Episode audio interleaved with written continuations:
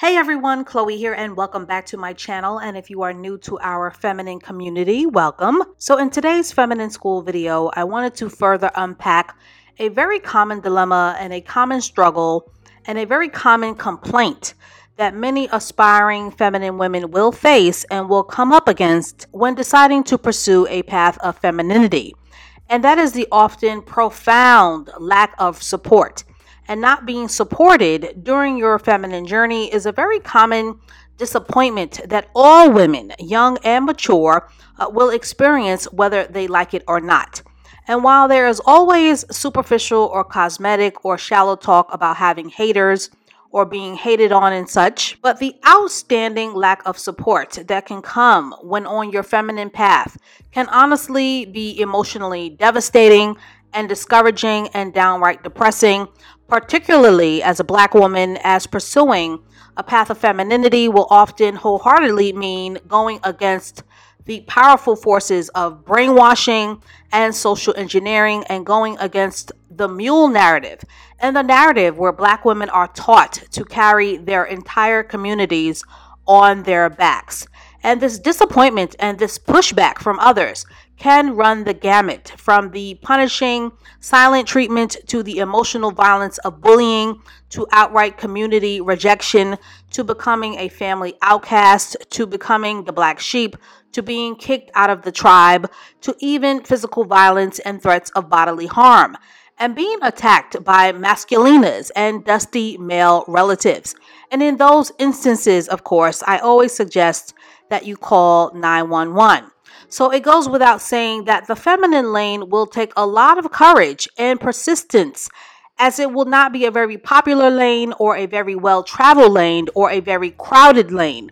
So, is it any wonder that most women will retreat from exploring a feminine path because it will often come with rejection and the unwanted consequences that come with making waves and rocking the boat and making others angry and pissed off? Pushback energy can be a powerfully effective abuse tactic that can and will often be used to put you back in your quote unquote place and that is why the feminine journey is not for the weak. Now, of course, this negativity and the microaggressions or this clipping of your wings can leave many women in a complete state of shock and terror and confusion, and more importantly, guilt.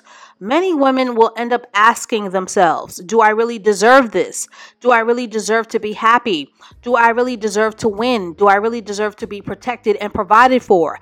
And many women will end up second guessing themselves because they just aren't emotionally prepared to be disrespected, violated, taunted, ridiculed, or rejected for wanting to be feminine and hypergamous. And many women will certainly, at least not initially, not understand why their friends or the people who claim to love them would much rather comfortably see them as shrinking violets and playing themselves small. Why would our friends and family want to see us struggling and unsuccessful, or with an abusive man, or with a 50 50 man, or unhappy, or broke, or sick and miserable, rather than being loved on and internally happy? And full of joy and healthy and hypergamous and shiny and glowing and living a life beyond your wildest dreams. And this video is all about addressing the unsupportive elephant in the room, which is why would our friends and family not want the best for us? That is a common question that I get asked all of the time. And simply put, our friends and family are still human first.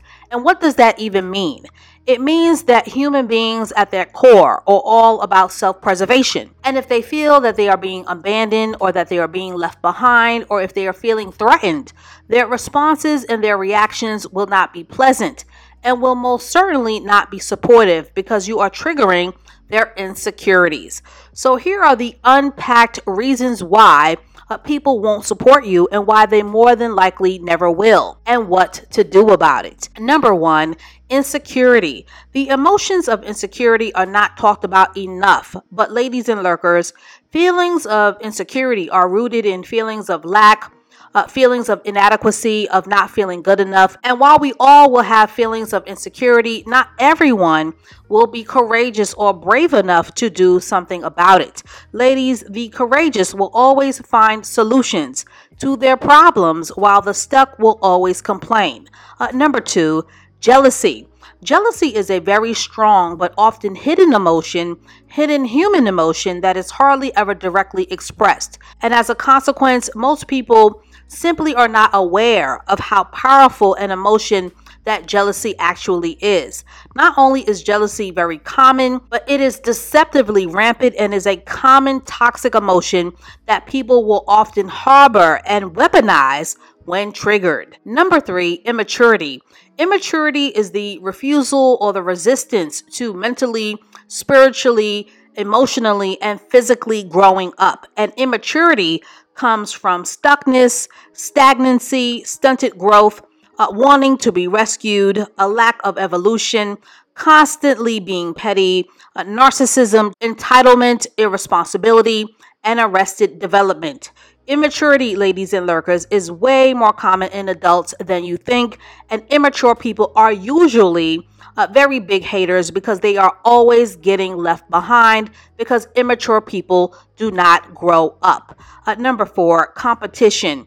Simply put, competition is a part of life, and we all have to compete in life to get ahead but it's how a person chooses to compete that will determine their attitude and their altitude.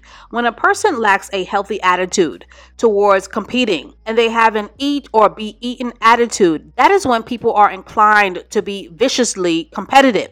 The healthiest attitude to have towards competition is by being in your own lane and being your own competition. But a person who has the mindset that the glass is half empty will always nastily compete with others. At number five, a lack of gratitude. When people are ungrateful, their default mindset will always become the comparison trap. The comparison trap is what will often happen when we use other people as a measuring stick of success instead of valuing the gift of thriving in your own lane. Ungrateful people are always on the hunt and the attack because they see themselves as unlucky and as the ultimate victims. Uh, number six, weaponization. And this is a very important one. Ladies, to be human is to be flawed.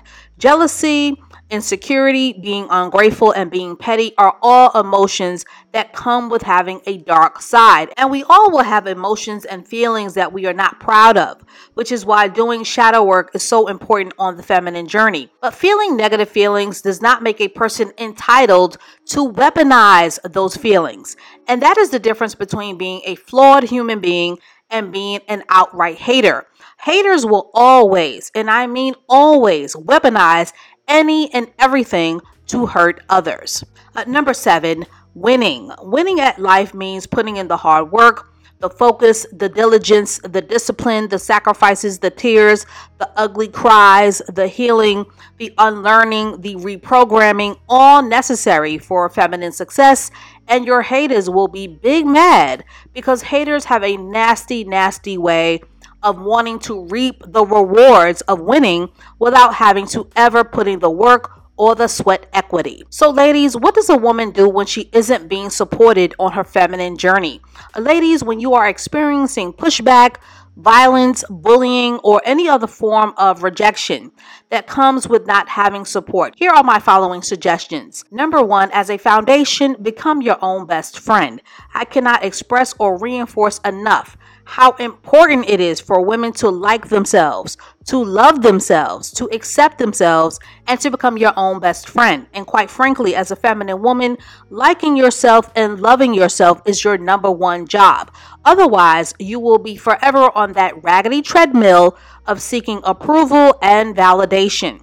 Uh, number two, practice acceptance. And this will be a very challenging part of your journey because so many women end up stuck on the word should. But instead of being mad and hurt and disappointed about your frenemies and your unsupportive family members, learn how to better accept human nature instead of wishing and hoping for a naive fantasy or a hug fest or being given a pat on the back where you are given an Academy Award and everyone is standing up to applaud you.